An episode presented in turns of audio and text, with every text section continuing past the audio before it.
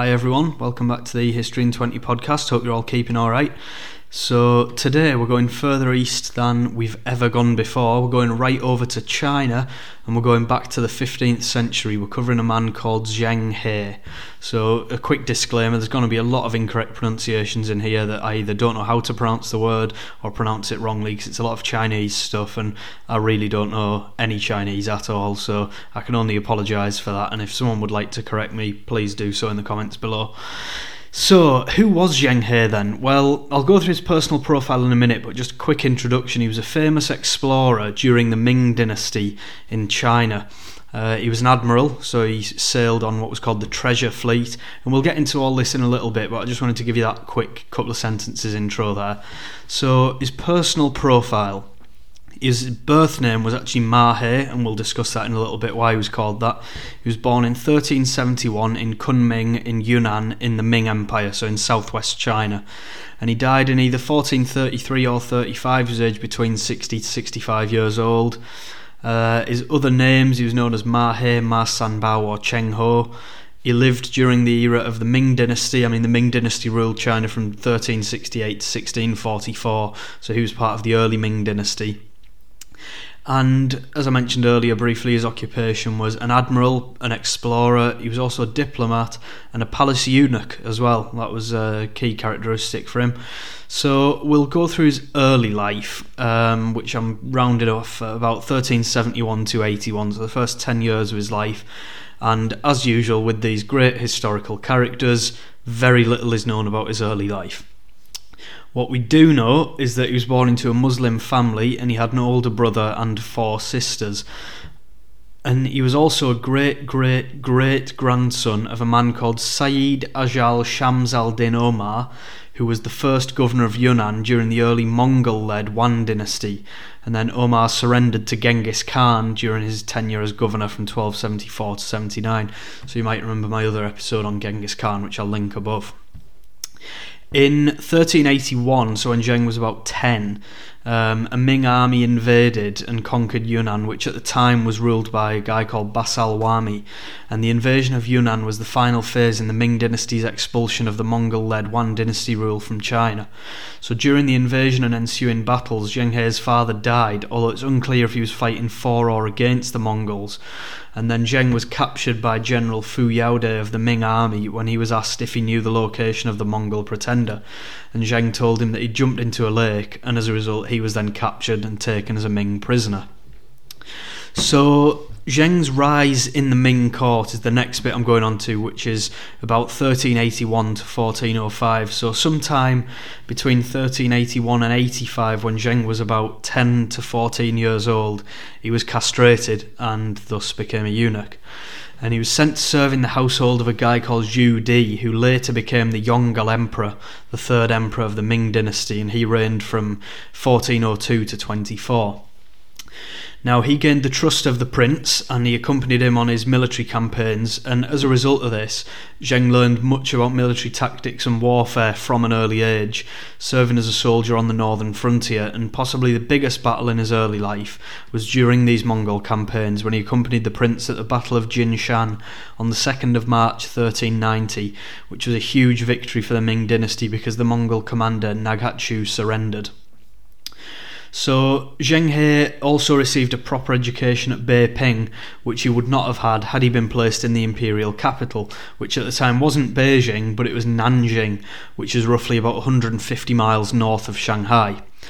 Now, this was because the emperor in charge, he was the Hongwu emperor, he was the first emperor of the Ming dynasty. He ruled from 1368 to 98, and that was because he didn't trust eunuchs and he thought that it was best that they remain illiterate. So, a quick side note a lot of um, emperors in this era trusted eunuchs in the palace because they knew they couldn't um, like sexually assault or have relations with the women of the court because obviously they were castrated, so that was impossible. So that's why eunuchs were quite popular in Asia in this time. But even so, the Hongwu emperor didn't tra- didn't trust them, and he died on the twenty fourth of June, thirteen ninety eight and all of his elder sons had predeceased him, and which left Zhu Di as his only surviving son, and thus a, ri- a, rightful claimant to the imperial throne, or the dragon throne as it was called then, which makes sound really dramatic and pretty cool, I think. However, Zhu Di's nephew and the Hongwu's grandson succeeded the imperial throne as the Jianwen emperor. He reigned for four years between 1398 to 1402, and he immediately issued a policy called Zhuo Fan, which literally translates as reducing the feudatories, so that eliminated all other princes by stripping them their titles and armies. So Zhu Di openly rebelled against his nephew, and in 1399 Zheng He successfully defended Beiping's city reservoir against the imperial armies, and it was the name of this reservoir, the Zhenglongba, which is where he gained the name Zheng from. So as a quick side note here, prior to this he'd been called Ma He, but just for simplicity purposes and to avoid any confusion, because it is quite difficult to get your head around this, I've just referred to him as Zheng He throughout. But in case you wanted to know, this is when he really his name was trans. Uh, was translated as and became uh, Zheng He. So Zhu Di's forces defeated the imperial army in early 1402 and they marched into Nanjing on the 13th of July. So on the 17th of July, Zhu Di accepted the invitation to become emperor and he was crowned as the Yongle emperor. And he promoted Zheng He to Grand Director of the Directorate of Palace Servants, yep, one of those, on 11th of February 1404 in the Chinese New Year and it was then that Zheng He's name was made official, as I mentioned above. So the next section is probably the most important section of Zheng's life, and these are his voyages with the treasure fleet, on which he undertook seven voyages between 1405 to 1433.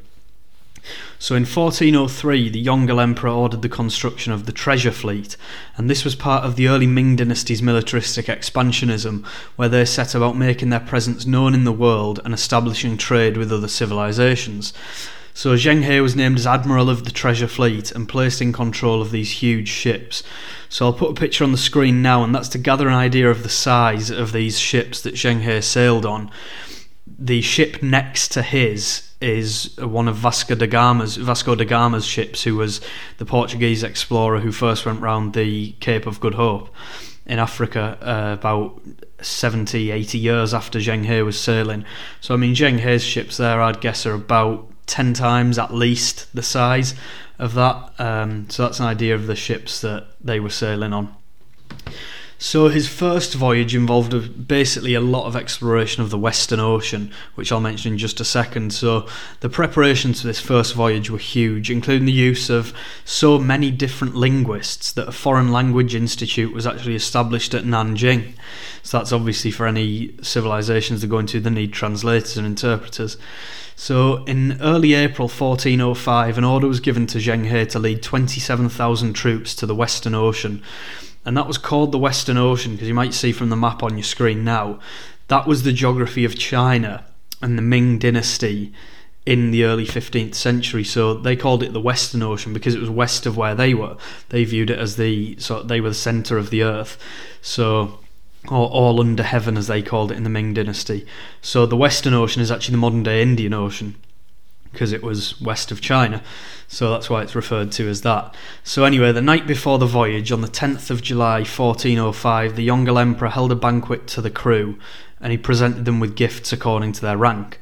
And on the voyage, Zheng He was uh, equipped with imperial letters to give to the kings of the various countries of the Western Ocean, as well as gifts including gold brocade and decorated silks.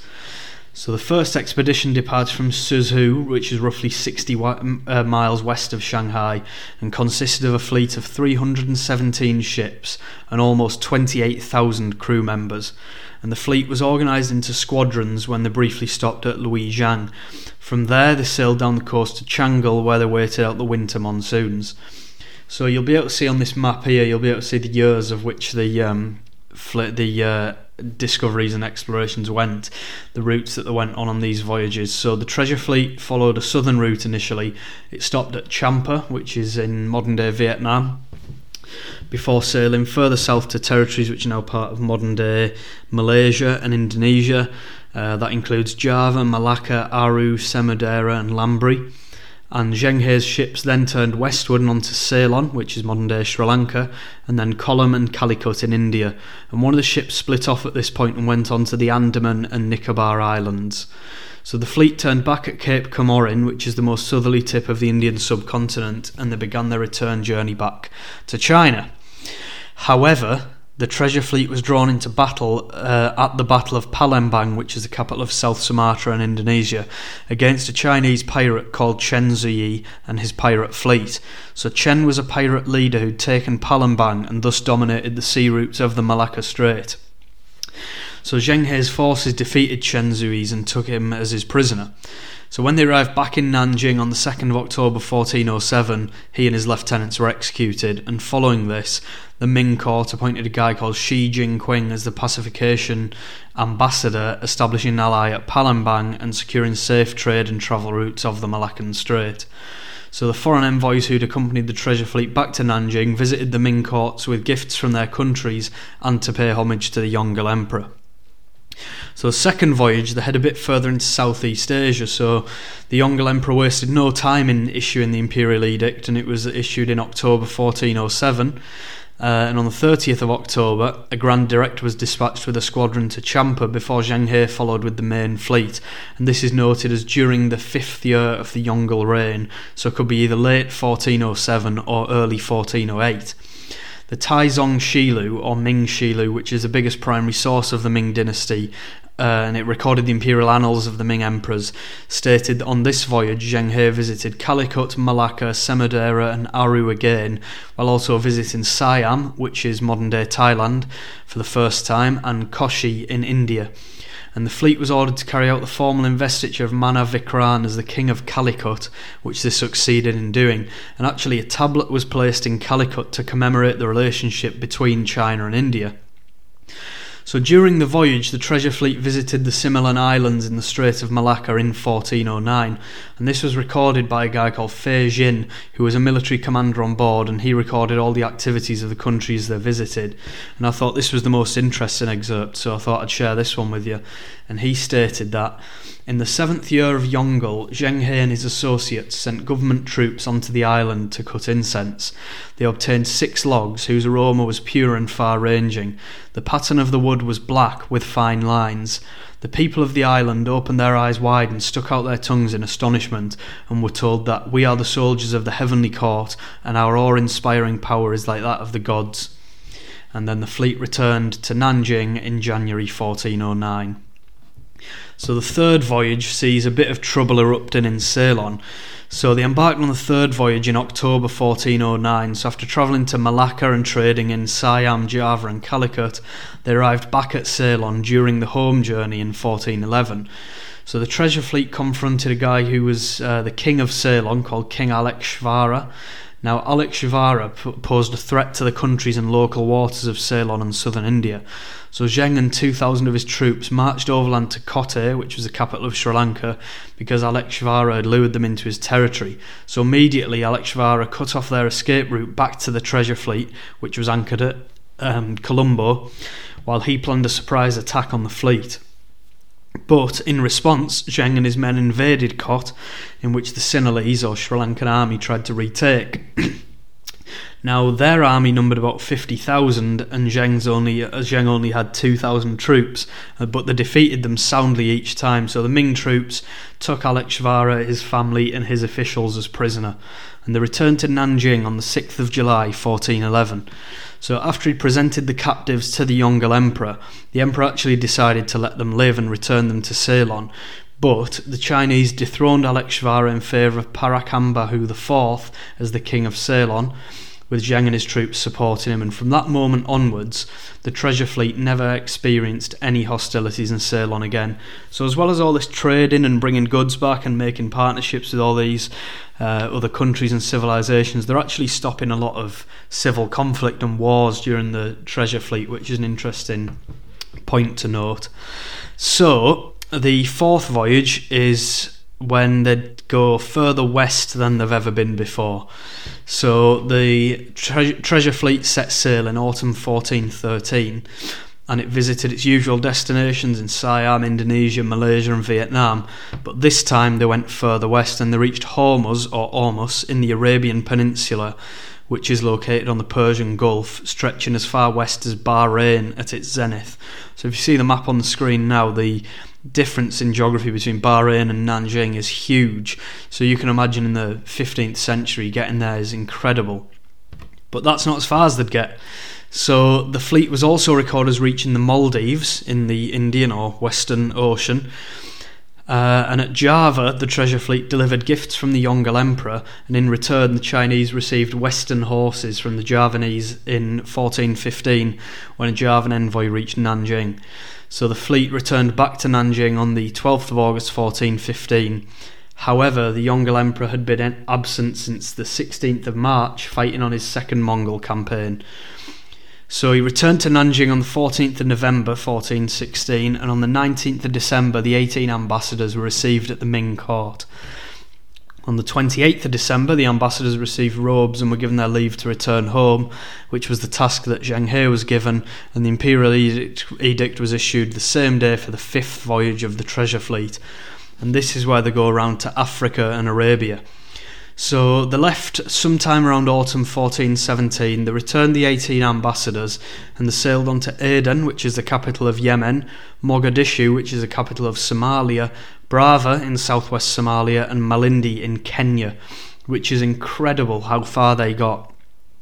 So the fleet reached the Aden coast in January 1419 and didn't leave until March of the same year, as the Rasulids, who controlled Taiz in Yemen, submitted to the Ming and sent them tribute missions in return for protection against the Mamluk Sultanate of Egypt. So the treasure fleet returned to China on the 8th of August 1419, and although the Yongle Emperor was in Beijing at the time, he received the ambassadors at the Ming court in September. So perhaps the most interesting part of the fifth voyage was the goods which were brought back, which were received with huge sensation at the Ming court. So because the voyage had travelled down Africa's eastern coast as well as Arabia, there was a lot a lot of African and some Arabian wildlife had been brought back to the Yongle Emperor as gifts. So included as part of these gifts were camels, leopards, lions, rhinoceros, antelopes, and even a giraffe.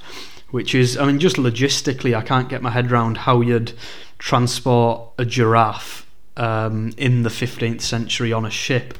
But they did it, so incredible achievement. But anyway, the sixth voyage was when they began to suspend the treasure fleet. So an imperial edict was issued on the 3rd of March 1421 to return the envoys back to their homes, and they were to return with gifts of paper money, which was a relatively new concept to the Western world anyway, coin money, ceremonial robes, and linings. However, on the 14th of May, the Yongle Emperor ordered the temporary suspension of the voyages, and at the expense of the treasure fleet, funds were diverted instead to the Mongol campaigns in the north. So, as a result, the fleet remained at Nanjing between 1422 and 30, really, as a, as a general rule, to serve in the city's garrisons. Nevertheless, Zheng He had been given leave to return the envoys and did so in November 1421, returning in September 1422. So in 1424, Zheng He departed on a diplomatic mission to Palembang. On the 12th of August 1424, the Yongle Emperor died, leaving his son Zhu Gaozi to succeed him as the Hongzhi Emperor on the 7th September 1424. Upon hearing the news of the death of the Yongle Emperor, Zheng He returned to Nanjing. Unfortunately, the Hongzhi Emperor was hostile to the idea of further voyages of the treasure fleet, and on the same day that he succeeded his father as emperor, he permanently suspended further voyages of the treasure fleet, so Zheng was instead made defender of Nanjing. But on the 29th of May 1425, the Hongzhi Emperor died, leaving his son Zhu Zhanji to succeed him as the Xuande Emperor. So the seventh and final voyage was on the on the 25th of March 1428. Well, it wasn't actually then, but on the 25th of March 1428, the Xuande Emperor ordered Zheng to oversee the restoration of the Great Baoen Temple at Nanjing, which is called the Porcelain Tower of Nanjing now, which was completed by 1431. So on the 29th of June 1430, the Xuande Emperor ordered the seventh voyage with the aim of bringing more Western Ocean lands into submission. So on the 19th of January 1431, Zheng He embarked from Long Wan, which literally translates as Dragon Bay, in Nanjing. So they sailed south and they stopped off in Vietnam, Java, Palembang, Malacca, and Ceylon. And from there they headed even further west and they reached Mecca in modern day Saudi Arabia. So they anchored at the Great Nicobar Island where they were reported to have traded coconuts with the locals, which coming from southwest China, I guess they wouldn't have had them there because they tend to grow near a beach or on palm trees and stuff. So you'll be able to see on the map uh, the uh, voyage for the full explanation of where they visited before they returned to Nanjing in 1433. So I won't bore you with every single place they visited. So the next section is the final section, really, and that's discussing Zheng He's death and legacy. So there's some debate around Zheng He's death. So some sources say that he died either on or shortly after the seventh voyage, while others say that he returned to Nanjing and served as defender of Nanjing for another two years, and he died in 1435. Either way, the cause of his death is actually unknown, but when he died, he would have been around 61 65 years of age. So Zheng He's legacy is hugely significant, not just in Chinese history, but in global history as well. So, following his death, the Ming dynasty simply and rather sadly left the treasure fleet to rot in the harbour. So, in what's now viewed as an incredibly arrogant and selfish attitude, the Ming rulers genuinely thought that they knew everything and other people could only learn from them. So, they saw no need to explore any further because they already knew everything in the world, all that was under heaven. So, as a result, over the coming centuries, they adopted a philosophy of secrecy and keeping themselves to themselves, and they only really begun to open up in the late 18th and early 19th centuries, which led to the Opium Wars under the Qing dynasty, or Qing dynasty rather. So, in China, Zheng He's achievements were downplayed in the following centuries, with some teachings even going so far as to deny the annals of the early Ming dynasty and claiming that the voyages never even happened but as a result, the seventh voyage was the final voyage the treasure fleet ever undertook. However, deny it as they may, there is substantial evidence of the Chinese influence in many of the areas Zheng He visited, such as on your screen now you can see the Cakra Donya bell, which was gifted by Zheng He to Pasai in Sumatra and Indonesia. So, in addition to that, the fact that ships reached as far away from China as Kenya and Mecca is an incredible achievement, particularly for the time. So, as the historian Gordon Kerr argues, the influence of the following emperors after the Yongle Emperor are also to blame for China's secrecy policy. So, Kerr says the succeeding emperors, Hongxi and Xuande, thought expansionism was a dangerous policy and too costly. Hongxi prohibited further exploration, and in the years to come, knowledge of Zheng He's voyages was suppressed. Timing was bad, as other European nations were just gearing up for the great age of exploration. And that is a hugely significant point, I think. Had Zheng He's ships sailed east and past the Korean Peninsula and Japan, who knows what could have been? Might they have landed at Hawaii or perhaps even gotten to the American mainland before Columbus? Because it was less than 60 years later that Christopher Columbus reached the Americas when trying to find an eastward passage to India. So, as seen in the image above, Zheng He's ships were far more powerful and arguably much more adaptable to the conditions of the Pacific Ocean than the Santa Maria would have been. So, regardless of what ifs, though, it's clear to see that uh, obviously Zheng He was one of the most influential characters in the history of China. It's just such a shame that his ships ended up rotting after all of the work they'd gone through. But had this not been the case, who knows what the world could have held for China. So I hope you enjoyed this one. Um, bit different, bit further east than before. Nice to have some Asian history in there. So um, yeah, if you enjoyed that one, don't forget to like the video, comment with any feedback, and obviously subscribe. Hit that bell icon so you get notified every time there's a new video. Subscribe to my website, email list on the blog as well. I'll link that below. And yeah, I'll see you at the next one. Thanks for watching.